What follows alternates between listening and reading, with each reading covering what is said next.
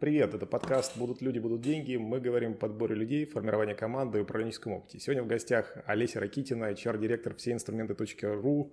Ребята растут по 50% в год. Олеся, привет. Привет-привет. Очень рада всех слышать. А, и мы тебя тоже, конечно же. Расскажи, пожалуйста, немножко пару слов про э, вообще компанию, потому что все инструменты вроде как-то примелькалось, но, я думаю, не все знают, что там внутри, как компания сейчас выглядит, какие у нее достижения. Да, давай расскажу. Все инструменты.ру — это все для дачи дома, строительства и ремонта. У нас уже в доступе более 1 миллиона товаров, которые можно приобрести на сайте, либо в нашем пункте выдачи в магазине. А, вообще у компании всегда было и есть а, три ключевых цели три ключевых ценности. Первое – это клиент и ключевой показатель NPS – он должен быть у нас не менее 90%, э, сейчас по факту, ну, где-то 91-92%. Второй ключевой показатель, она же ценность, это ENPS. А, ну, про него, наверное, все знают, но у нас есть особенность. Мы его считаем немножко по-своему, и в нашем случае это не просто готовность рекомендовать работодателя, а мы в рамках ENPS спрашиваем команду 15 вопросов, спрашиваем, насколько они довольны своими целями, насколько они понимают, недовольны целями, довольны работой в компании, насколько понимают свои цели, насколько четко понимают, куда компания двигается, есть ли у них все инструменты для реализации их задач. И сейчас э, мы оцениваем это по пятибалльной шкале. Наша оценка 4,62 из 5 возможных. Ну и мы чем очень гордимся, в прошлом году мы вошли по версии HeadHunter в топ-15 крупнейших работодателей по численности более 5000 человек в команде. Ну и если по цифрам, по масштабам, да, мы действительно растем более 50%. По итогам прошлого года рост э, составлял 52%, и это чуть больше 70 миллиардов рублей по выручке по году. Вот, то есть три ключевых ценности, три ключевых цели, и это все очень синхронно. Слушай, я знаю, что ты говорила, мы так э, на нашем этом смолтоке на старте, что вы набирали в пандемию или когда там э, полторы тысячи человек. Все так. Это, подожди на секундочку, это 50 человек в день принятых на работу, если, ну, посчитать. И Расскажи это при том, кейс. что мы все сидели дома, кто на, на своей кухне, кто на своей э, даче, кто, кто еще где-то, и да, действительно набирали по такому количеству людей. Я вот точно помню, что в начале 2020 года, когда все это только произошло, в компании было две с половиной тысячи сотрудников, командных игроков. Угу.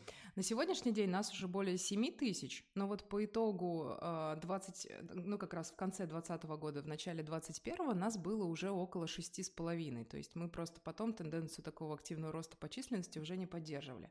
То есть мы выросли практически там, ну, в чуть больше, чем два с половиной раза по численности за год-полтора.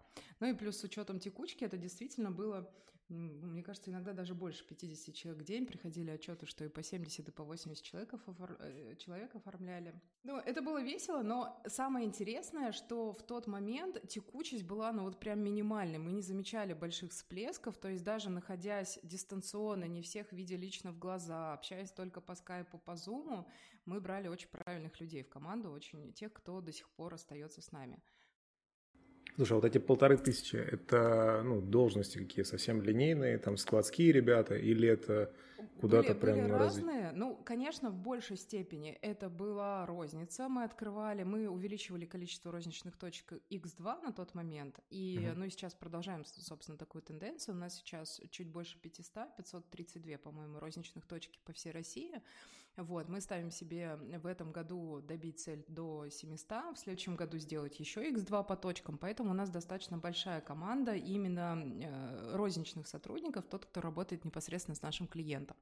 Плюс у нас есть огроменный склад, 100, э, практически 190 тысяч квадратных метров Домодедово, это 22 футбольных поля, мы любим так говорить, про него. И там сейчас работает уже около 4000 командных игроков. И, ну, чтобы добить до такого количества, тоже пришлось, собственно, очень, э, очень активно набирать команду. Но и при этом у нас есть достаточно крупный блок таких подразделений, как мы очень активно расширяем ассортимент, и вот эта цель, 1 а, миллион там, доступных товаров для продажи, это была как раз цель 2020-2021 года, чтобы мы вышли на такие показатели. Вот. И э, мы очень активно расширяли команду категорийного менеджмента, и сейчас продолжаем это делать. Это те ребята, которые выводят новый ассортимент на наш сайт, которые общаются с, с поставщиками, договариваются о нужных условиях продажи и так далее. А еще один — это IT. IT тоже прирос практически в два раза, но это, наверное, было актуально для многих.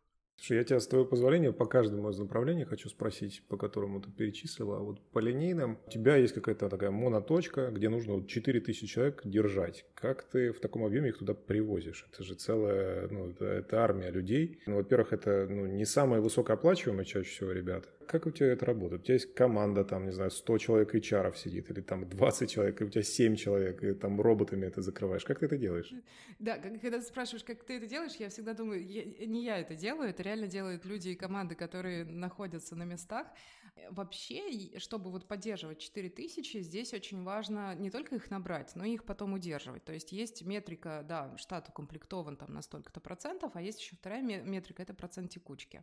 И вот то, что ты сказал, это не самые высокооплачиваемые люди. У нас, например, в компании есть обязательство перед сотрудниками, что мы платим плюс 10% от рынка. Каждый квартал мы сверяем наши текущие заработные платы с рынком, который есть вот именно по таким крупным должностям, по складам, по рознице. Мы реально смотрим ежеквартально по всем регионам. По всей компании мониторинг проходит раз в год. И мы всегда смотрим, чтобы мы платили очень ну, там, хорошие деньги ребятам, чтобы как раз они оставались и были вместе с нами. Ну, типа за счет этого получается тебе проще их набирать, лучше воронка приходит, люди лучше реагируют. Да, вот но у нас есть еще э, достаточно высокие требования к кандидатам, и у компании мы это называем наша ДНК, 9 ДНК. Ну, по сути, это 9 ценностей, которые обязательно должны быть у любого командного игрока. Это может быть сотрудник склада, сотрудник розницы, либо топ-менеджер. Они угу. просто будут развиты на разных уровнях. Про что это? Это про доброжелательность, про стремление к развитию, про открытость сознания, про простоту мышления, про упорство, инициативность, честность, порядочность, ответственность. Это вот такие качества, которые, понятно, у сотрудника склада упорство будет выражено, наверное, в его желании делать э, норму э, сборки заказов в день. Его честность будет выражена в том, что он добросовестно приходит там, к началу, к концу дня. У топа это будут другие метрики, но базовые ценности должны быть у всех. Поэтому мы и платим хорошо, чтобы у нас была возможность еще и выбирать, и все-таки брать не всех людей на склад, и цель не, э, не только там укомплектовать, а еще есть цель по текучке, и мы всегда смотрим, какой процент в текучке занимает количество тех людей, которых мы сами, с, с кем мы решаем расставаться по причине низких результатов, либо несоответствия нашему ДНК. И для нас это всегда такая важная метрика, не только количество, но еще и качество персонала. Ты Повод... рассказала, прости, мне захотелось ваших облигаций купить сразу, я немножко ну, так... Да, это... Ну, у нас, ты знаешь, мы в среднем можем, ну вот я тебе тоже на знакомстве говорила, не то, что для нас это норма, конечно, нам хочется быстрее, но тем не менее мы искали вот финансового директора более мне кажется, даже более года. Год это минимум. И при этом нашли его в итоге не в России, а в Англии и перевозили его, ждали еще несколько месяцев, пока он завершит там свои дела и переедет э, к нам жить в Россию. есть... Это русскоговорящий или англоговорящий? Нет, он русскоговорящий, он просто уехал туда на стажировку, потом остался там работать в компании, но э, тем не менее по рекомендации через десятые руки, через собственника мы вот на него вышли. Я, я к тому, что у нас очень жесткий выбор по... Если честно, нас иногда отказываются даже кадровые агентства, потому что они говорят, мы с вами работать не можем, вы очень требовательны к людям, но это позволяет нам расти больше 50% год-года. Слушай, хотел спросить про категорийных менеджеров. Насчет э, вот 9 вот этих принципов, которые у тебя есть отбора. Там у этих замечательных катменов есть такая особенность, что многие не очень, знаешь, такой рынок позволял брать откаты от э, клиентов. Ну, потому что кто где работал, там, не знаю, я не знаю, вы берете из розницы, не берете из розницы, но там это прям была боль, то это ротация э, категорийных менеджеров. Как вы эту историю выявляете? Как вы проверяете людей на вот чистоплотность, честность? Потому что на словах-то они все молодцы, а как вы это проверяете? Рекомендациями? Нет, конечно, есть какие-то правила проведения интервью. Возможно, вы уже в подкастах про это говорили. У нас есть такая фишка, которая позволяет нам посмотреть на кандидата с разных сторон. Это многоэтапность интервью. Да, не всем это нравится, но тем не менее нам это позволяет прям открыть человека с нескольких сторон. Например, даже если мы берем просто категорийщика, который, э, ну вот именно выстраивает взаимоотношения с поставщиками, то есть это не категорийный директор, это не коммерческий директор, это просто категорийный специалист, он обязательно пройдет через командное интервью, в том числе с участием кого-то из топ-менеджеров. То есть вначале он проходит интервью с HR, потом он общается с непосредственным руководителем, и третье финальное — это командное интервью, на которое придет 3-5 человек из разных подразделений. Бывает такое, что может прийти финансист, топ, кто-нибудь из маркетинга и кто-нибудь из категорийки. А это система типа свой-чужой ты меряешь или ну, как? Да, да, да. И ребята задают очень разные вопросы. То есть финансист спросит что-то про цифры, э, HR спросит что-то про людей. И так как мы смотрим, мы все с очень разным взглядом на кандидатов, но при этом у нас у всех точно единые ценности, вот на командных интервью вскрывается все то, что не вскрылось до этого. И вот на такие ключевые позиции, которые для нас наиболее важны, мы всегда их проводим. И рекомендации. Ну, рекомендации еще никогда не подводили. Всегда можно выйти через свой нетворкинг на людей и спросить, ну, как это, как, как работать с этим кандидатом. Окей. Okay. С айтишниками, наверное, последняя вот эта тема, про которую ты говорила, это такая достаточно яркая боль последних лет практически у всех. Как вы это решали? Вы делали все как обычно, просто плюс 10% к рынку и погнали, все работает? Или с айтишниками, к сожалению, только деньги не, уже давно не работают. И более того, с ними уже не работают ни печеньки на кухне, ни молоко соевое в графине. В общем, это, это все уже все равно нужные базовые инструменты, хорошая ДМС, хорошие условия работы, но это уже точно не преимущество работодателя для IT. Как мы работали? Мы регулярно пересматриваем нашу систему градирования, и нам кажется это очень важным. IT очень хорошо в нашей команде понимают, что каждые полгода они могут претендовать на пересмотр заработной платы ввиду тех результатов, которые они показывают, могут претендовать на очень хорошую полугодовую премию, опять-таки, ввиду тех результатов, которые которые показывают. Вот, у нас есть, э, ну вот пока мы говорим с тобой о материальной части, потом еще о нематериальной поговорим. У компании есть программа ключевых сотрудников по распределению прибыли, то есть у нас э, ключевые ребята могут получать еще дополнительный бонус, это может составлять по несколько окладов в каждый квартал и, э, и год, в зависимости от того, какие результаты делает компания. То есть с точки зрения материальной поддержки и удержания премий на долгосрок, то есть человек понимает, он должен отработать там год для того, чтобы получить хороший бонус, и при этом компания должна достигнуть хороших результатов.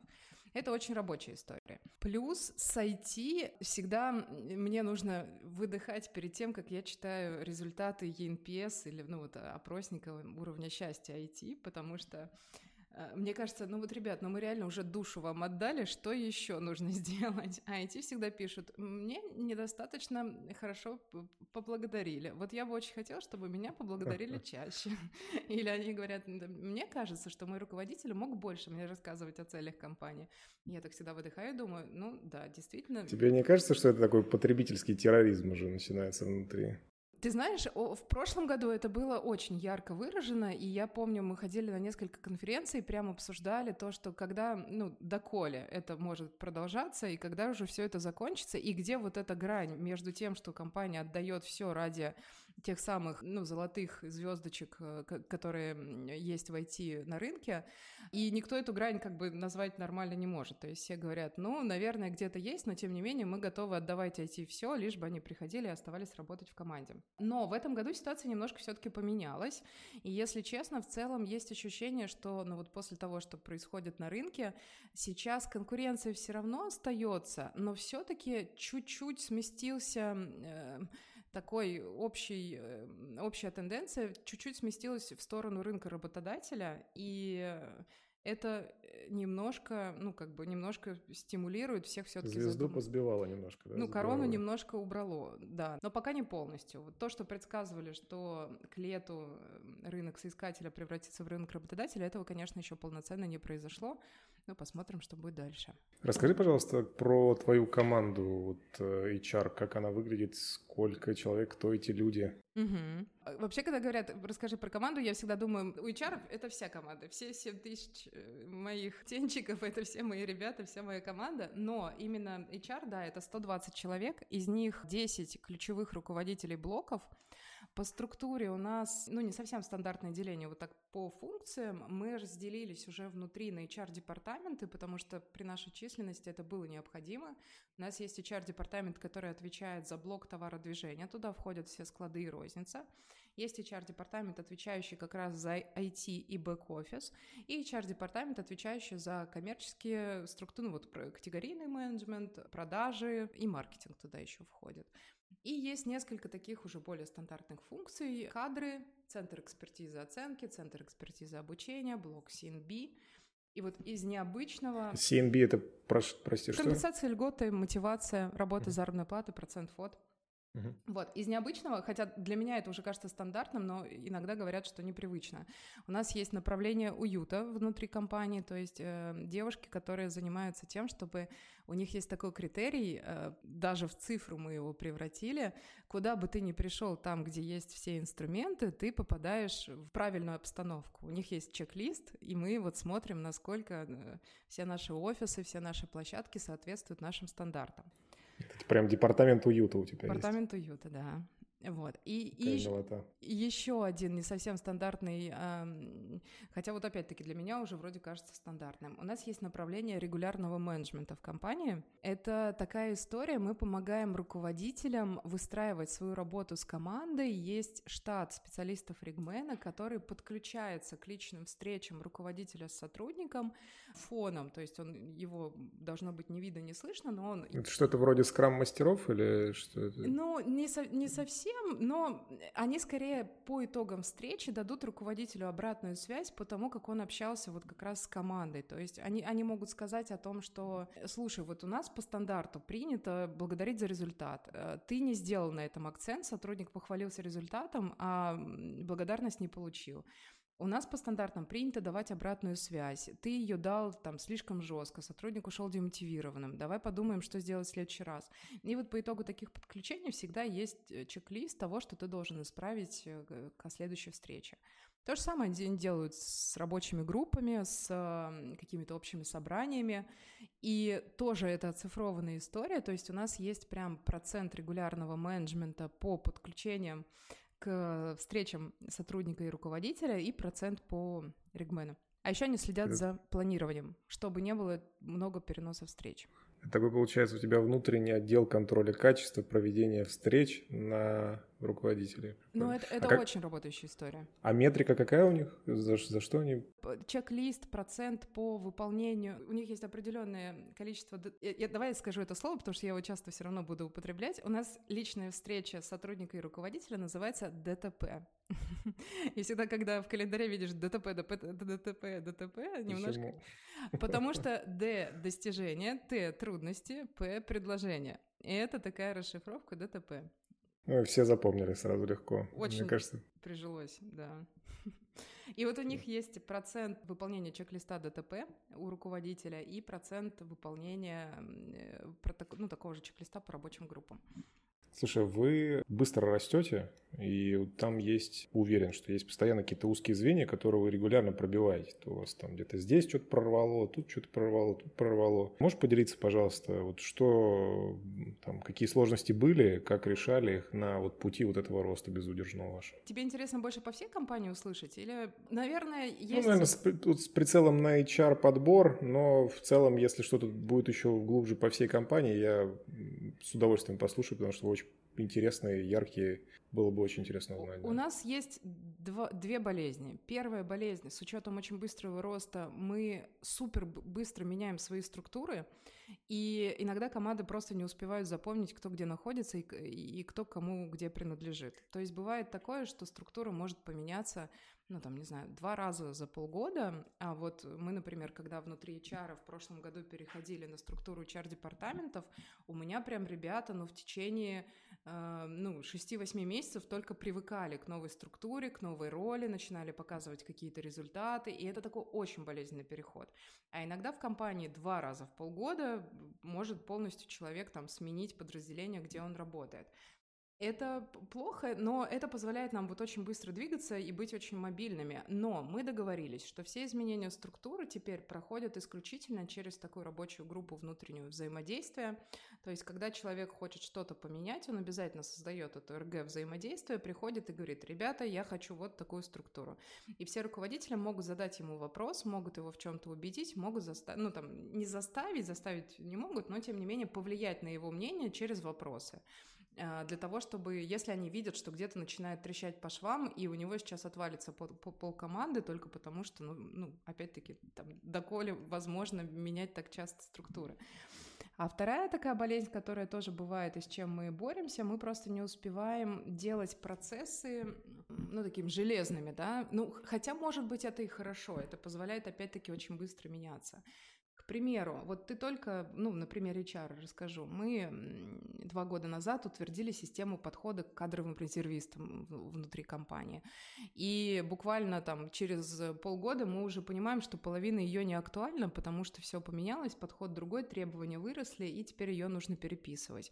И, а таких процессов их миллион. И чтобы уследить за каждым из них, ну, иногда бывает такое, что ты уже на что-то смотришь и думаешь, а он уже не актуальный, а менять его нужно было еще полгода назад.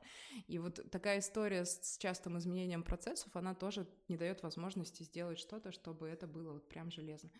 Но это, наверное, и классно, это интересно. Это позволяет постоянно думать о том, окей, а что дальше? И, и, и позволяет очень правильно выделять главное. Слушай, подскажи, пожалуйста, а менеджмент у вас выстроен, что это бирюза, это что это, там, не знаю, как вы работаете, холократия, круги, я не знаю, или типичная традиционная вертикаль?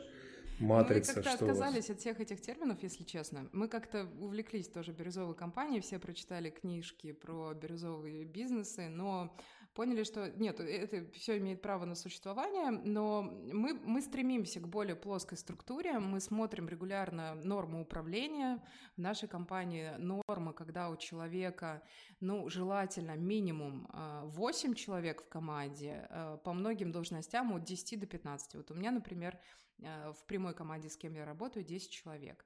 Если это склады, и у них большие бригады, то там может быть у руководителя по 40 человек, например, в команде, и это тоже норма. То есть чем, чем выше норма управления, чем большее количество людей у тебя в непосредственном подчинении, тем лучше. И это позволяет нам держать, ну, вот плоские структуры. А так, ну, в принципе, она достаточно стандартна. У нас есть руководители дирекции департаментов, ну и вот дальше уже то, как они выстраивают внутри подразделения. Ну, какая-то вертикаль, но со своими особенностями. Ну да, да, да. Я думаю, да, так можно сказать. Слушай, расскажи, пожалуйста, вот ты давал такой кейс про подбор финдиректора, как вы его там с трудом закрывали, узкая, там специаль, такая специализированная должность э, ответственная. А вообще с какими должностями сейчас сложно? А какая тенденция, что ты видишь, что у тебя меняется с рынком? Может, там э, курьеров стало проще набирать, я не знаю, если у вас они есть, я вроде видел, что есть. Может, там еще что-то? Так, смотри, вообще вот по рынку все предсказывают в э, ближайшее время э, сложности в наборе вот как раз... Э, я не, не люблю это э, слово «синих воротничков», но или, ну, там, людей, которые работают базовые... В нашем случае, например, это специалисты склада, которые работают на складах. Во-первых, там в целом снижается рождаемость, люди не хотят идти на такие позиции, которые там, где нужно работать руками, Э, все ищут какой-то фриланс, работу удаленно и так далее, и все предсказывают сложность с этим, мы пока ее не замечаем. То есть у нас, в принципе, все нормально, даже, ну, более того, есть какой-то определенный приток соискателей, Улучшение. И вот, кстати, вот прям бомбически в этом году сработала стажерская программа. Мы дико счастливы. Слушай, а по каким должностям? Потому что вот стажеры прикольная тема тоже я обнаружил. Что у тебя? Поделись, пожалуйста, буду ну, просто очень признателен. в восторге в этом году, потому что мы смотрим только, ну, такие прям топовые вузы, МФТИ, э, МГУ, Вышку, ну, какие-то прям университеты очень хорошие, там, где есть... Ну, у нас есть такой, такой критерий для стажерской программы — технический склад ума, чтобы человек хорошо общался с цифрами, хорошо мог считать, ну, и вообще, в принципе, все, кто приходит из этих вузов, они очень Очень, очень смышленые ребята. А, мы ставили себе задачу вывести вообще 40 стажеров за год а, в компанию, но пока мы выполнили цель на 50%, и ну, вот вторую часть будем еще набирать. Я даже не могу их назвать стажерами, если честно. Они у нас уже выходят на конкретные должности в компании.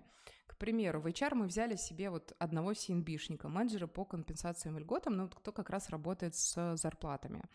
При этом у человека прям, ну, опыт стажировки в большой четверке три месяца, хорошее образование, технический склад ума, и она уже за месяц работы в компании делает практически так же, как делает э, менеджер, который работает у нас уже несколько лет. Мы брали людей на должности процесс-инженеров, брали людей в IT на какие-то начинающие позиции разработчиков, э, тестировщиков брали ребят в операционную логистику. Ну, вот это как раз позиция процесс-инженера, человека, который ходит, ищет какие-то узкие места, там, где можем улучшаться, там, где мы можем повышать производительность. Вот такие позиции, в общем, везде, где нужно считать, анализировать, находить какие-то более оптимальные пути решения. Мы сразу даем им должность, мы сразу даем им хорошую заработную плату. Не стажерами вы их называете внутри, то есть вы внутри как бы для себя между собой там стажеры, но им даете нормальную должность. Мы ну, вообще мы ее стараемся переименовывать сейчас в лидерскую программу, но вот видишь, я по привычке до сих пор говорю стажер. А, то есть, да, это все-таки не совсем стажеры. Ну, стажеры, потому что это еще выпускники, либо прям вот студенты старших курсов, но это скорее такая лидерская больше программа. По нашему опыту, из предыдущих лет в течение двух годов а, сотрудник, ну вот с таким потенциалом уже выходит на руководящую позицию, то есть он уже может управлять там подразделением, ну точно там 5-15 человек спокойно. И где-то в течение пяти лет он может уже управлять спокойно департаментом. Ну вот из, из наших успешных кейсов. Слушай, а как вы с вузами работаете? У вас какие-то скауты ездят, э, там рассказывают, какие вы молодцы, что это, какие-то открытые дни, ярмарки вакансий? Как это выглядит? Все вместе, но у нас не такой большой набор. То есть стоит понимать, что все-таки закрыть 40 человек в год, даже таких ребят, это реалистично даже с помощью, не знаю, использования HeadHunter. Но, тем не менее, мы запускаем, там, девчонки, есть определенные площадки, где ты обязательно рассказываешь о компании, где можно подать заявку на стажировку. В университетах мы, если есть какая-то ярмарка там открытая в онлайне либо в офлайне, мы принимаем там участие. Но ты знаешь, есть два инструмента самых работающих. Это рекомендации. Мы привели к нам два стажера, они приведут еще четыре, как показывает практика. А второе — это Headhunter, старый добрый. Э, один за другим и все равно находишь как-то. Но вот почему я вообще начала про это говорить в этом году? Потому что я в восторге от качества и количества людей. Нельзя так говорить, но все-таки на руку нам то, что произошло с компаниями, что частично кто-то ушел с рынка, очень многие международные компании не запускали стажировки, и вот все ребята, которые бы ушли в международную компанию, приходили к нам и говорили, мы хотим работать в российском бизнесе, возьмите нас. И это просто кайф, когда ты смотришь на аудиторию в там... Нас... Слушай, прости, а это какое-то патриотическое настроение или это больше какое-то прагматичное? Это типа... больше, я думаю, прагматичное, то, что ребята говорят о том, что мы видим потенциал в развитии российской компании, ну, и в данном случае в нас. Просто все видят mm-hmm. То, как мы растем, то, какие у нас э, открытые планы, мы, в принципе, с ними открыто делимся, то, какие у нас собственники, они часто выступают. И э, когда это российская компания, которая еще и хочет расти э, в России и, ну, честно ведет свой бизнес с, с классной корпоративной культурой, это всегда сейчас, ну, сейчас это очень выгодная позиция. Короче, про что я говорила, это кайф приходить на ассессмент, видеть 30 юных умов, когда ты их спрашиваешь, сколько вы знаете языков, абсолютно норма, что 90% из них знает по 4-5 по языков, а абсолютная норма, что у нас есть такая метрика, мы его называем израильский тест, ну, некий интеллектуальный тест. И максимальное количество баллов, которые там можно набрать 30, за весь мой опыт работы больше 10 лет в HR, 30 не набирал никто. Лучшие топ-менеджеры, кого я знала, набирали, ну, 20 2-23 балла из э, теста. К нам приходят стажеры, которые набирают по 28, по 29 9 баллов. То есть это прям, не знаю, э, может, зря рекламирую сейчас, все решат набирать стажеров. Израильский тест? Да нет, слушай, я для себя принял, что когда ты с кем-то чем, ну, чем-то делишься, знать это не значит, что сделать. Ты понимаешь, что это разница глобальная. Поэтому спасибо тебе, что делишься. Нет, это очень здорово. Я начал гуглить израильский тест при приеме на работу. А, Ты знаешь, он нам достался лет восемь назад от, э, по рекомендации от какого-то HR. Скорее всего, ты в интернете его не найдешь. Если хочешь, я могу потом поделиться, но только с тобой, к сожалению. Потому что ну, не хочется его... секрет. Можем, один вопрос можем э, передать подписчикам? Пусть они прочитают один вопрос, так и быть, все остальные не дадим. Я на память не помню, я его проходила лет пять назад, но да, можно. Ну, можем потом где-нибудь вставить, не знаю. Хорошо, можем в описании вставить э, кусочек вопрос израильского теста.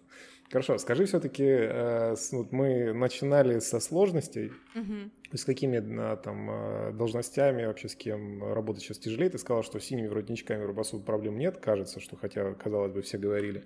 Со стажерами, с учетом вот этих ухода западных компаний вообще волшебство, кайф, здорово, чудесно.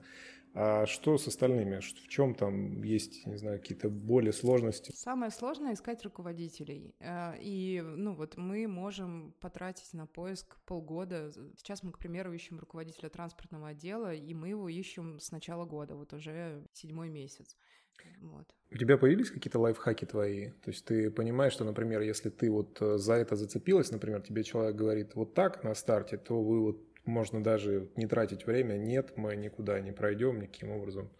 Э, ну, это ценности ключевое. Ты, ты имеешь в виду, как, как сразу понять, подходит он нам, либо не подходит? Ну, я не то, что я тебя спрашиваю про волшебную таблетку, как э, кого брать, кого нет, но все-таки ты видишь много людей, вы их там пачками отбираете, там через там этапы проводите, и ты понимаешь, что вот если мы на старте уже видим хотя бы вот это, то ну, у нас не заладится. Да, точно, если он не любит людей, это... Даже если он интроверт? Ну, интроверты не, не любят людей. Интроверты, они могут любить, они просто могут об этом не говорить. Ты знаешь, это же чувствуется в плане, ну, вот прям в каких-то мелочах. Как он к тебе обращается, как он ведет диалог, как он говорит о прошлом... Ну, то есть ощущения просто твои. То есть ты, ты можешь скинуть по ощущениям, просто если не наш, все. Вот смотри, не наш. Я могу сказать так по итогам, ребят, не наш. Но при этом я его оценила по компетенциям, по девяти качествам, нужным списком для меня вопросов. То есть это, это не совсем по ощущениям ощущениям, это все-таки, ну, я HR, и есть методология оценки, есть э, там задача перепроверять себя вопросами, я еще на всякий случай могу спросить рекомендации и так далее. То есть просто я могу уже сейчас, наверное, на основе этого опыта сделать за 20 минут, а не за час, как нужно было бы, и будет казаться, что это по ощущениям, но это не, не по ощущениям. Слушай, знаешь, еще хотел э, у тебя, с учетом твоего объема подбора людей, вот хотел тебя, знаешь, как вот поделиться немножко с подписчиками. Вот я просто по клиентам, по нашим вижу, что иногда хотят взять э, руководителя, вот чтобы вот он сто процентов точно вот классный был, получил результат. И я понимаю, что вот сколько лет, э, ну, сколько лет мы набираем людей, каких разных людей мы видели для каких разных компаний. Я понимаю, что ну, гарантии, например, я со своей стороны дать не могу, потому что я не понимаю, как он будет конкретно здесь работать. Э, ну, то есть надо давать испытательный период, ты на него смотришь, получается, хорошо, не получается, ну, что, что делать, давайте дальше. Но компании так и продолжают искать вот этих э, каких-то волшебных единорогов, которые просто штампуют результат, несмотря ни на что, и вот они такие хотят найти. Скажи мне, они есть? Что-то мы не так делаем? Или как ты к этому относишься Совершенства не бывает. Я к этому как отношусь? Не стоит искать, ну, где-то в небольшом городе человека с образованием ГИМО и желанием работать за 20 тысяч рублей, например. То есть, ну вот, есть какие-то исключающие факторы, которые изначально надо в заявке всегда рубить. Это первое. Второе, если мы все-таки говорим об адекватной заявке, но просто вот желание найти все в одном человеке, и мы ее проскринили на то, что там нет взаимоисключающих факторов. Ну, то есть, к примеру, еще приведу пример, если вы ищете пиарщика э, очень креативного, но при этом хотите, чтобы он выстраивал вам систему кирпичик за кирпичиком, делал отчеты в цифрах и делал там качественную аналитику, скорее всего, в одном человеке вы не найдете взаимоисключающие качества, нужно выбрать... Ну, то есть и креатив, и системность, выбери что-то одно. Скорее всего, да. Выберите, что вам важнее, и, ну, если это креатив, то системность, ну, лучше возьмите ему координатора, который будет помогать это делать. Либо, ну, проверьте его на базовые какие-то менеджерские качества, что, в принципе, у него это не совсем западающая сторона, просто более сложная слабый, чем креатив. Вот, и мы обычно стараемся таким образом работать. Но для нас критичны ценности. Если в ценностях есть отклонения, то какой бы он ни был профессионал, мы его не будем брать. Поэтому это вот такая базовая история про те 9 ДНК, про которые я говорила. Каким бы он крутым не был, какой бы крутой опыт компании не был, мы его не возьмем. если мы не сходимся в базе. Если ну, дать какой-то совет, э, что делать, если нужно искать единорога, проверить, э, нет ли там ну, взаимоисключающих правил. Э, если есть, то все-таки с заказчиком uh-huh. утвердиться в ключевом, что для него важно. И пойти на снижение требований можно только в профессиональном опыте, но ни в коем случае не идти в ценностях. Могу тебе несколько личных вопросов Давай задать? Давай попробуем. Где ты сама учишься, как ты учишься, где ты берешь новые знания? Самый работающий инструмент за последнее время — это нетворкинг и обмен опытом. В мирное время на меня огромнейшее впечатление произвело, была возможность еще до пандемии в 2020 году съездить в Америку, в Силиконовую долину и походить по компаниям, ну вот в реальный офис Гугла, Амазона, пообщаться с руководителями, и это немножко переворачивает полностью твое сознание, и ну, оттуда я, наверное, уехала воодушевленная и до сих пор воодушевленная вот этой культурой любви к людям, культурой развития, культурой свободы принятия решения. Это прям очень крутая тема. Сейчас, э, ну, мы все равно имеем возможность проводить какой-то нетворкинг даже с ну, международными компаниями с помощью скайпа, зума там, и так далее. Мы все равно продолжаем общаться. Ну и, безусловно, есть какие-то там встречи HR-директоров. Конференции я не, не могу сказать, что очень сильно люблю. Обычно ну, нужно очень требовательно подходить к выбору конференции. А вообще недавно услышала правило, которое мне понравилось. Если идешь на конференцию, то расскажи, с каким докладом. То есть, ну, скорее всего, идти туда надо, если ты сам еще хочешь поделиться с чем-то с командой. Потому что когда ты сам готовишься к какой-то теме, когда ты ищешь материал, изучаешь, читаешь, а еще потом представляешь, что тебе нужно это рассказать другим, то ты очень сильно структурируешь это все в своей голове. Ну, а остальное базу, там, да, читать, э, учить английский и так далее. Подскажи, пожалуйста, книги, которые не обязательно за последнее время, но сильно поменяли там твое, просто поменяли бизнес или лично к лучшему. Mm-hmm. так. Давай тогда э, личность и бизнес немного разделим. Я расскажу пример, что вот лично на меня произвело впечатление, а расскажу потом пример нескольких книг, которые мы читали всей компанией.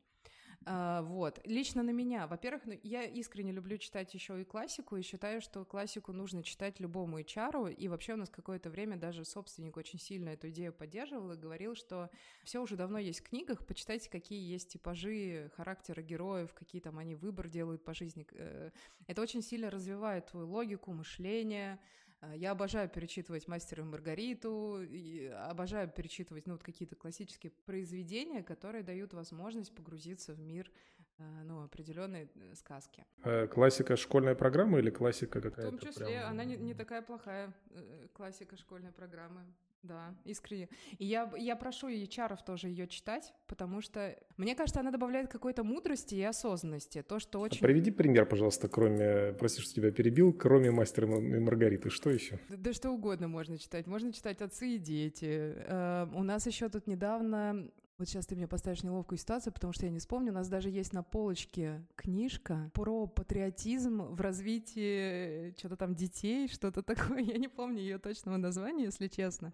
Она такая тоже что-то из классики, но тем не менее мы ее все прочитали, и там есть очень интересные даже управленческие подходы. Вот из развития детей, кстати, очень полезно читать книжки про развитие детей, потому что что-то можно из них забирать себе в управление командой.